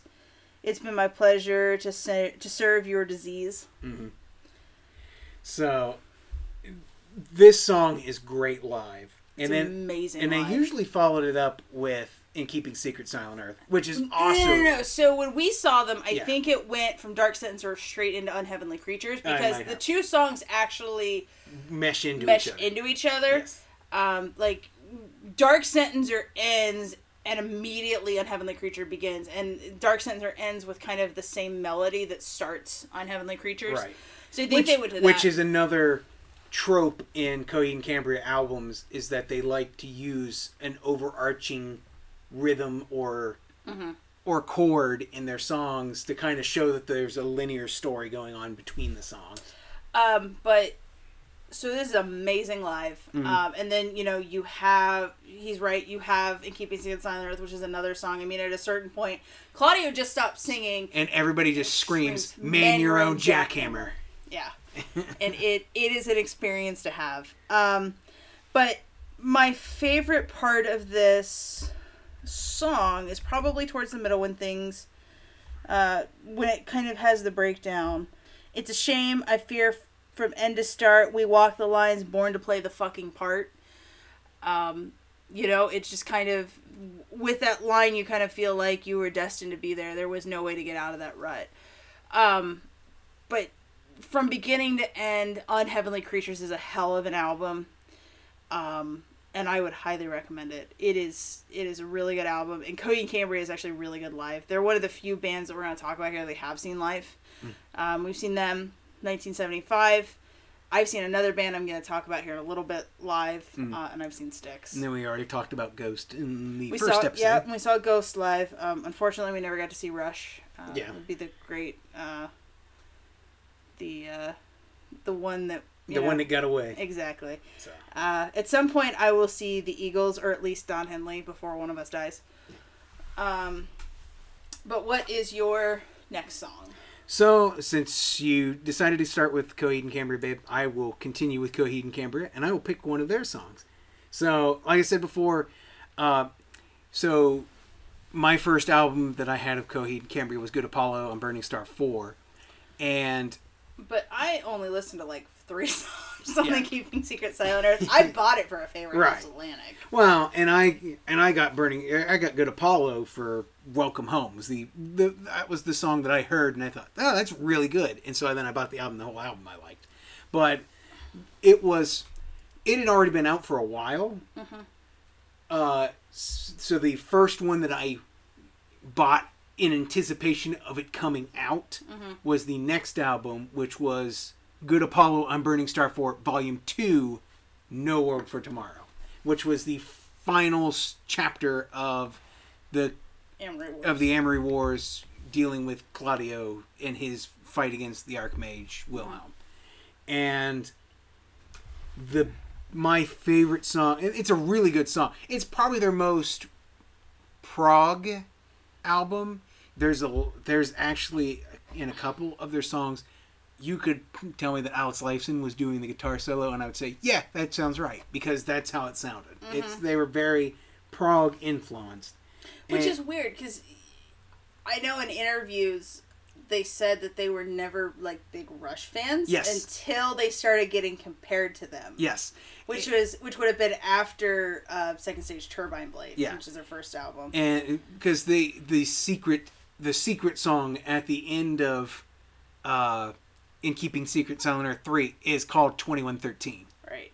Which has nothing to do with the band other than I think the song the title is just a it's just an homage. yes and it's a, like a nine minute long song Yeah. but anywho uh so i my favorite song off of no world for tomorrow would be gravemakers and gunslingers which is ta- in the story it is taking place uh, as the final battle against the archmage is happening so they've crash landed on the on the world and they are storming the house atlantic which is the same that from favor of house atlantic from in keeping secret is- 3 If anybody knows a Coheed and Cambria song, it is probably a favorite House Yes, Atlantic. Yeah, that was like their big hit off of that album. And so they're storming it. And again, for those who don't know, the members of uh, Coheed and Cambria are Claudio Sanchez, who's the lyricist, guitarist, and Dude with the big poofy hair. dude, yeah, dude with big poofy hair. Uh, then there's Josh Eppard, Travis Stever, and Zach Cooper.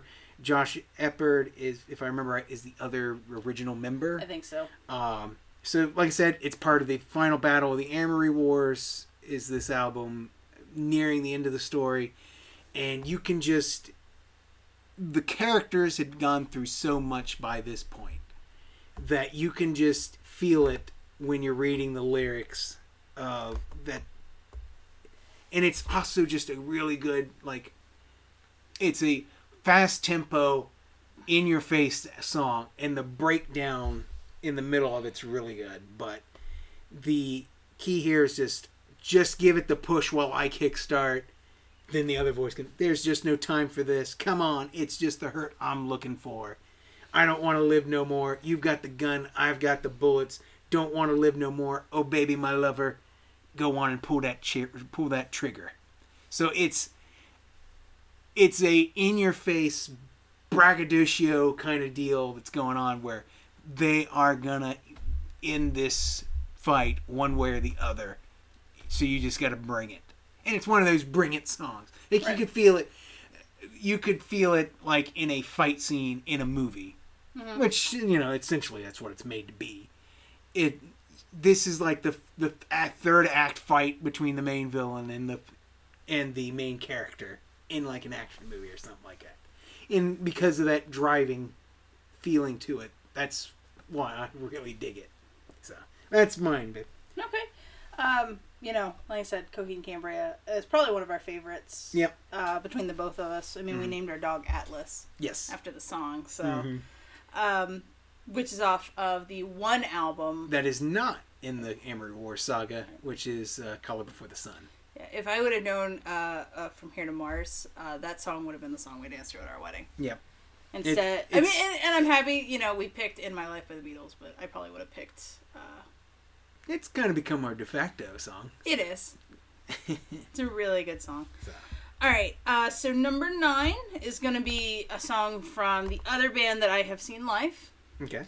Um, it is from uh, it is Def Leppard. I saw Def Leppard live with REO Speedwagon and Styx. Uh, Timothy, would you like to tell uh, anybody that's going to listen to this the fun little story about your parents and REO Speedwagon? Uh, so REO Speedwagon is it's one of my it's one of uh, my father's favorite bands. He Uh, likes he likes their earlier stuff though, Yes, right? The more yes. the more rock, Rocky, less yes, yeah. The closer it got to like the '80s, Mhm. he less he got out of them. He like his song favorite songs. I can't remember the number, but Riverside Avenue. It's from, uh, and he also really likes. Uh, you can tune a piano, Piano, but, you can't tune a fish. I think just because he loves the pun. Shocking. Yeah. And meanwhile, my mom loves her some REO Speedwagon. It's her She- favorite band. It's it, it yeah, it is her favorite band, and she loves their ballads and everything. But it Dad has seen REO Speedwagon a couple times live, I think so. and he- Mom has seen them zero times live, and it is a big. If you want to start an argument between my mother and father, my mother still to this day resents the fact that my dad did not take her to a an REO Speedwagon concert. Not The only did he not take her, he went while she was, Was at work. working. Yes. Oh. Yeah, she he went while she was working, and to this day she resents it. Oh, you want to get her wound up? Just just mention that. Yes. So, uh, He Yeah. went with his friends to see REO wagon while your mother was at work. oh, and she like still to this day, he's not kidding. Like if you want to get her wound up, just mention that. REO wagon, by the way, was actually really good live. Styx, uh, which was Styx after Dennis DeYoung was no longer in the band, really kind of sucked. uh-huh. Uh, so I, you know, whatever. Uh, but they were with Def Leppard. But they were with Def Leppard. Excuse me. Yeah, they were with Def Leppard. Uh, but the song I picked is not one of like their mainstream songs. It's not a song you would expect uh, to be picked. It is off of uh, their biggest album, which is Hysteria, which is from 1987. Uh, but the song I picked off of this album is Gods of War. Um, I remember uh, one time on VH1 Classic watching uh, the classic albums for Hysteria, which classic albums used to be a series on VH1 Classics. Excuse me, where they would talk to members of the band about you know a, a famous album. Mhm. They did uh, Number of the Beast by uh, Iron Maiden. Iron Maiden. They did 2112 and Moving Pictures. They did uh, Paranoid by Black Sabbath. They also did Hysteria because Hysteria was a big album. It did have seven singles on it. Uh, Gods of War was not one of them, uh, but when they got to this particular song, I remember Joe Elliott, who is the lead singer of Def Leppard, say that it is the man on the street's view of war. Um, you know, feeling like it's over, feeling like there's no love, feeling like it's not easy. Um, at one point, the line is, uh, "The damage is done." Um, but the chorus of the song is "We're fighting for the gods of war, but what the hell are we fighting for?"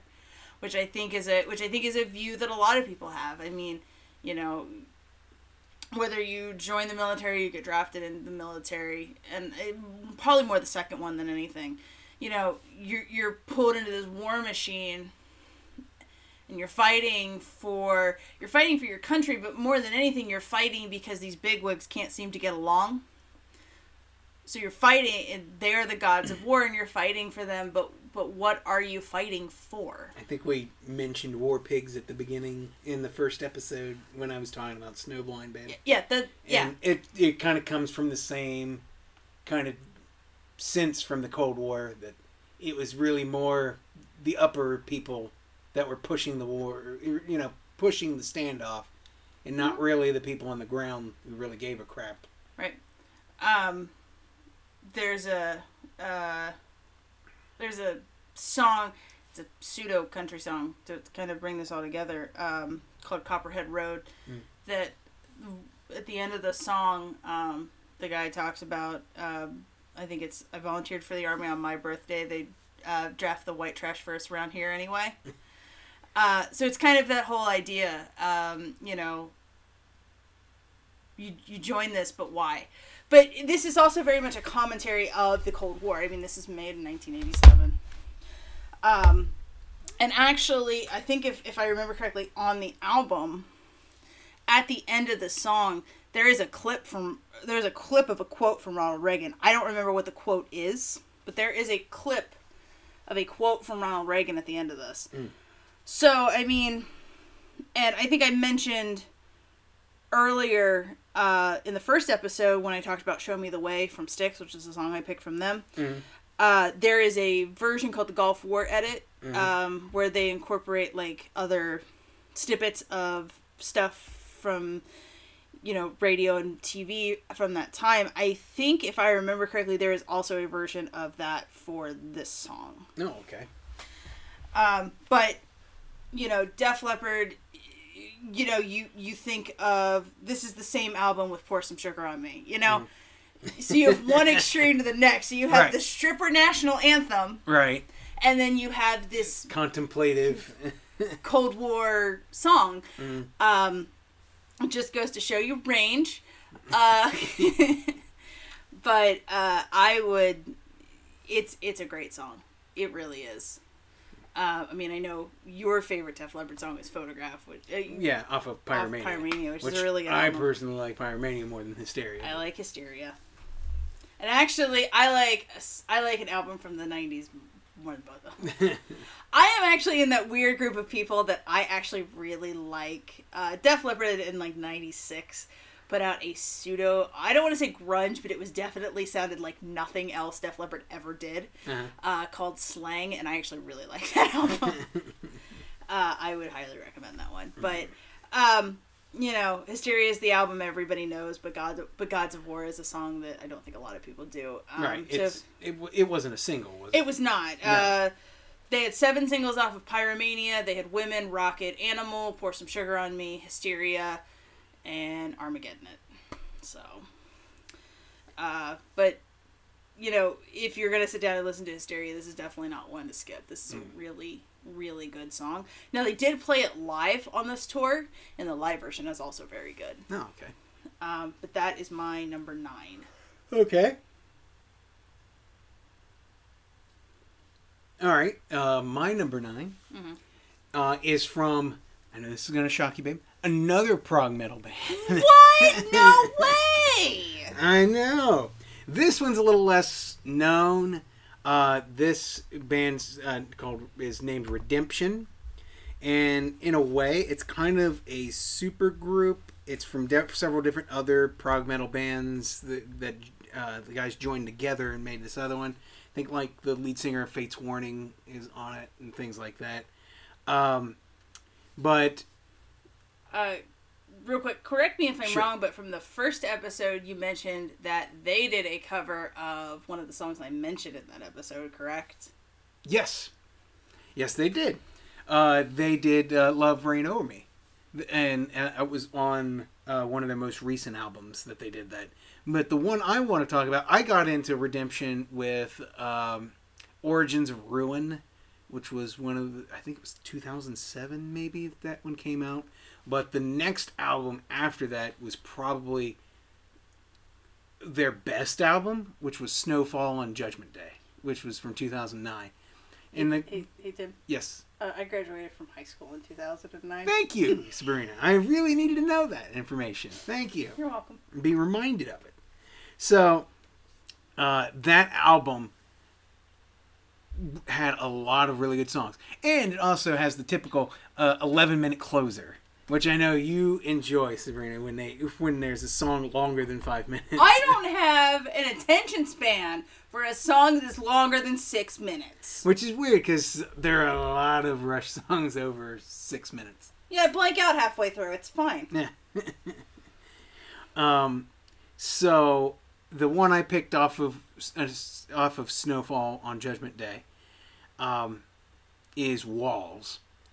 There's a lot of good songs on that album. Uh, if I remember right, one of the one of the guys' daughters was dealing with a um, major illness at the time, and they wrote a song about that on it. Um, Is that the album that comes with the bonus? no, that's that's the next album. Oh, okay. when one of the guys of the band actually got diagnosed with cancer, and so that album is a, a kind of a concept album of him starting his process with finding out he was diagnosed with cancer to to recovery. Uh, in the last song, it is a really good because it reprises all the songs on the album, and it keeps repeating over and over again. And I'm stronger than death. But we're here to talk about the this one. Uh, so walls is essentially a collapsing and failing relationship, and but you're still together, and you're still together. So you're the relationship is collapsing because of miscommunication. Um, As most of them do. yes, is that the the two members of the relationship cannot communicate with one another. That's And why so- we have a podcast. Yes. And so then they start fall and things just start falling apart. But you stay together because kind of out of spite for each other or in a sense that one day the other person's going to figure out how to talk to me. They're going to figure out their problem and then this is all going to fix itself. And so that waiting that comes from that, that's this song. The first part of the song, the first uh, set of lyrics starts with 15 hours I've been staring at these walls, waiting for the call that never comes. After the chorus, it starts the next set of lyrics 15 months I've been staring at the wall, waiting for the day that never comes. After the next chorus and the bridge, you come back into the lyrics 15 years I've been trapped behind this wall, waiting for the change that never comes. And the so the lyric so the wall is obviously the wall that you're putting up between yourselves because of your lack of communication and you're closing each other off from each other. Every day you build the wall and I'm trying to break through. Brick by brick I'll tear it down until I reach the other side of you. You've made us prisoners and I'm trying to set us free, but the final stones between us could be the very ones placed there by me. So the course is like the the this one person in the relationship is trying to save the relationship. But in a way you can kind of see that there's the person's blaming the other person in a relationship because it's saying I'm every day you build that wall. I'm the one trying to break through. I'm the one trying to get to the other side. You've made us prisoners. But then at the end he realizes the final stones between us could be the very ones placed there by me. Mm-hmm. So he's realizing, shit, maybe I'm the one in this. Maybe I'm just as culpable with the collapse of this relationship as you, as the other person. And that's kind of in the bridge. Did you build it just to see who cared enough to try to tear it down? In other words, you made the wall because you wanted to see if that other person would actually care enough to do anything about it. And the last lyric in the song before it goes back into the chorus is still I try to open up the door. So he's still trying to save the relationship even after all of this. But it's been oh so long, I can't recall the other side anymore.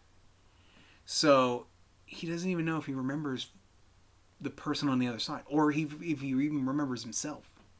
So it's it's a it's it's probably the most radio friendly song off of Snowfall on Judgment Day. I think it, it comes in somewhere between six to seven minutes. It's probably the shortest song on the album, and it just that storytelling in it. Mm-hmm. That the it, these that it's a relationship where these two people are fighting and the and the one person slowly realizing maybe I'm just as much of a problem as the other person and then realizing do I really want to go on the other side? Do I really want to save this relationship and it's kind of deep I really like it because that and it starts off with a kick-ass bass line I told you, most of my songs have a kick-ass bass line in it, and this one does. It there's uh, when this song came out, uh, the bassist for the band actually released a video of just him playing the bass line for this album, and it is crazy. Or just for just this wall, the- just this song, the wall, and it is he is it's insane. He is all over that bass, playing this song, and it is you can hear it extremely well through the entire song.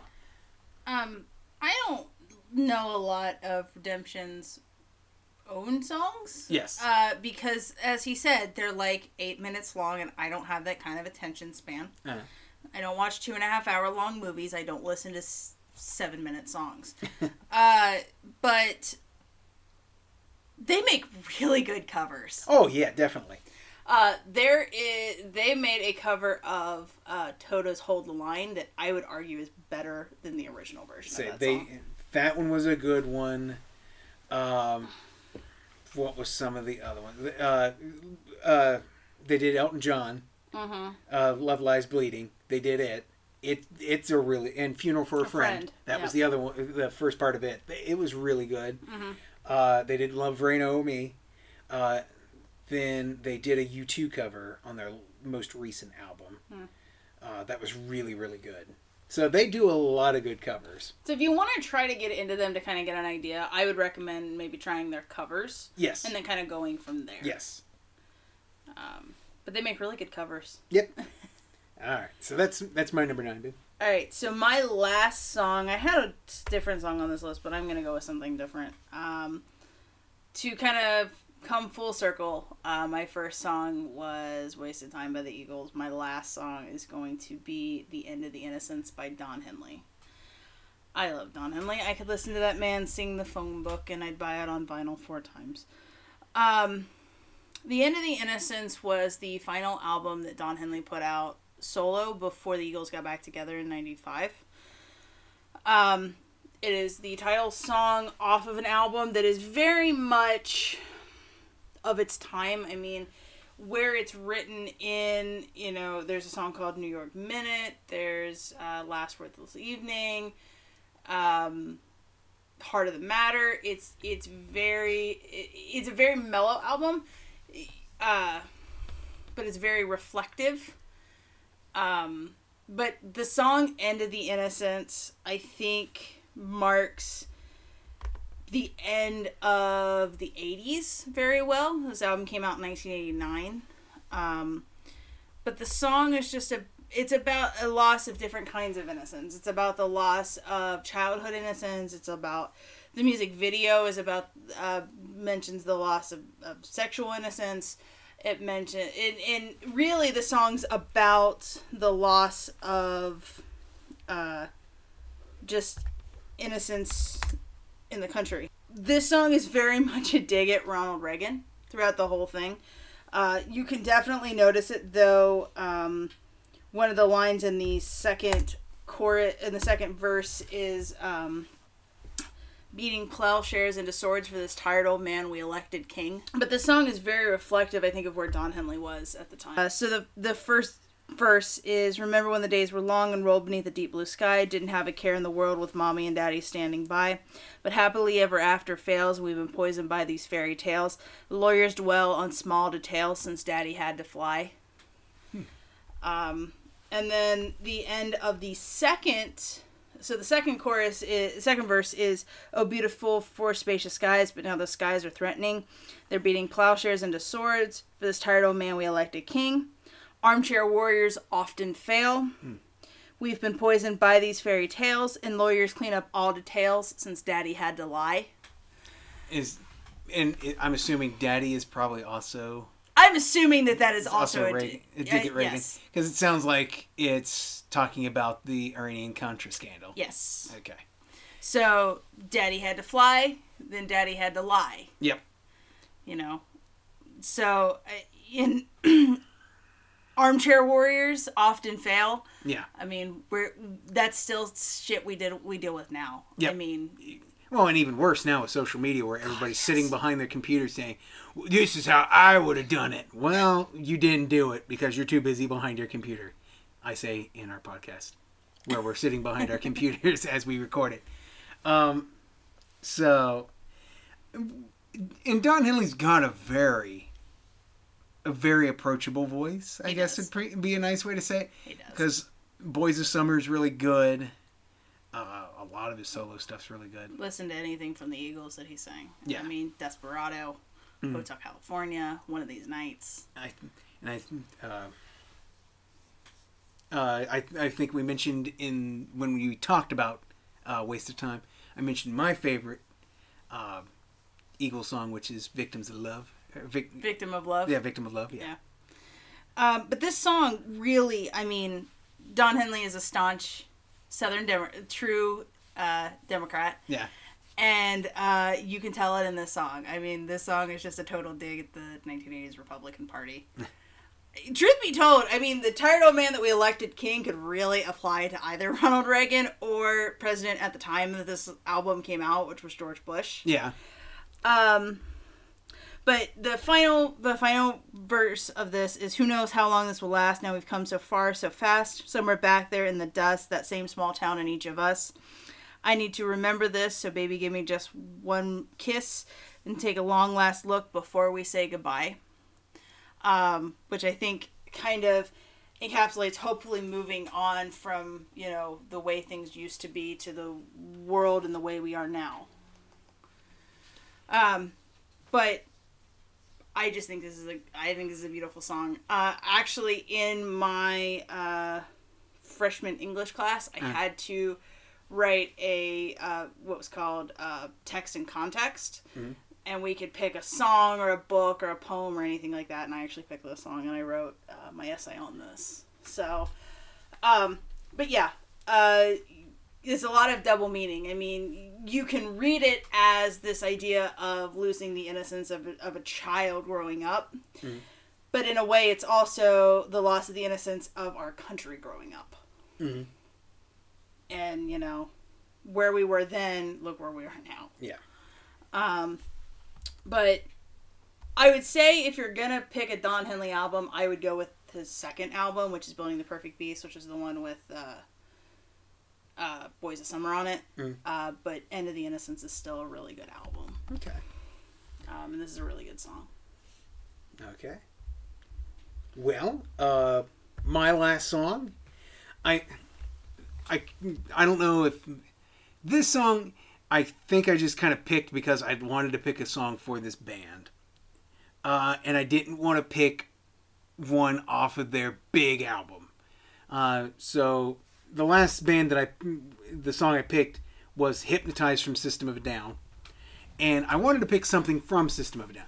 System uh, uh, kind of gets lumped unfairly because it came out at the same time as the new metal craze in the early 2000s and they kind of get lumped in unfairly with like Limp Bizkit and stuff like that even though System was a way more intelligent and thoughtful band.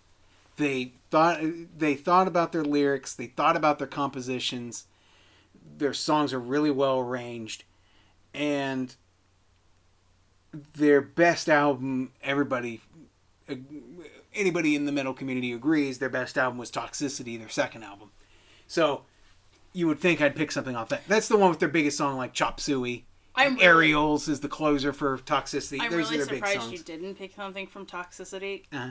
I don't particularly care for System of a Down, but Uh-huh. if I would have, I'd have probably picked Aerials off that album. Yeah. So, eh, but I wanted to pick something that was a little on less on the road, less traveled for system. Uh, so I went with their final double album that they did before they broke up, which was Mezmerize and Hypnotize. And I chose Hypnotize, uh, which is from Hypnotize. And it was released in 2005, so I was still a young teenager, disaffected youth when it came out. Such a disaffected youth. Yes.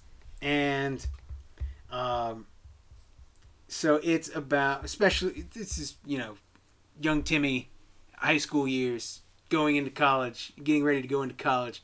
His eyes are open, man. And like this was depths of the Bush administration, Bush second Bush administration, and so like government's controlling you, man, and that's what hypnotize is about. Is about uh, the government control of the media and what is presented to you of the uh, information presented to you. So propaganda to kind of make you more docile and accepting to what's going on around you. And so, um, the first words in the core or in the lyrics, excuse me, is "Why don't you ask the kids at Tiananmen Square?" Was fashion the reason why they were there? And I kind of take that two ways, meaning here in America, we sometimes get an overblown opinion of ourselves when we're when we have an opinion on something. And I think the new term for it is called slacktivism, Yes. where you like to argue about it on your on your computer, but you don't actually want to go out there and make that change. Um, meanwhile, you had the youth in nine, early '90s China who literally went out and marched, and And to the point that the government had to put them down. Right, and in And some had- cases died for what they Yes, with were the fighting for. with the Tiananmen Square uh, incident. well, and you had, I mean, And not so much now, but back before uh, you had that here in America. Mm-hmm. I mean, we just came up on the uh, 50th anniversary of, the Kent State see- Massacre. Yes, it ju- not too long ago, and um, so in, the thing is, was fashion the reason why they where they were there? Because you know some people like to pay, take on a a cause because it's the thing to do right now. Look at how many people jumped on the free Tibet bandwagon. Yes, or the uh, or everybody remembers the Kony 2012 Yes. thing where some where everybody was talking about it and wanting to and wanting to help fight Kony. Even though there was questions of whether Kony was really alive or dead or not, and there was questions as to the main uh, organization that was collecting the the proceeds, whether it was actually going towards fighting Kony or not. Right. Yeah. So Or the whole. Um, do you remember the uh, social experiment they did where they uh, banned dihydrogen monoxide? yes. Everybody's jumping on that bandwagon. Meanwhile, all it is is water. yes. And um, and then the other way to take it is is that lyric, the the kids at Tiananmen Square was fashion the reason why they were there. It's kind of like where you so a revolution happens Mhm. and then eventually it becomes commoditized. It does. like the hippie movement in the 60s it kind of became well where trends are cyclical Mhm. it became like cool i remember in the 90s to dress like you were from the 60s Mhm. cool daddy-o and then you dress like you were in the 60s so it became the fashion even though it was kind of a form of protest when it originally was created Right. and then you got people wearing, you know, like pictures of Che on their sh- on their shirts and stuff. Whenever you go to a college town, you always see a kid with a Che Guevara T-shirt. I think I had a.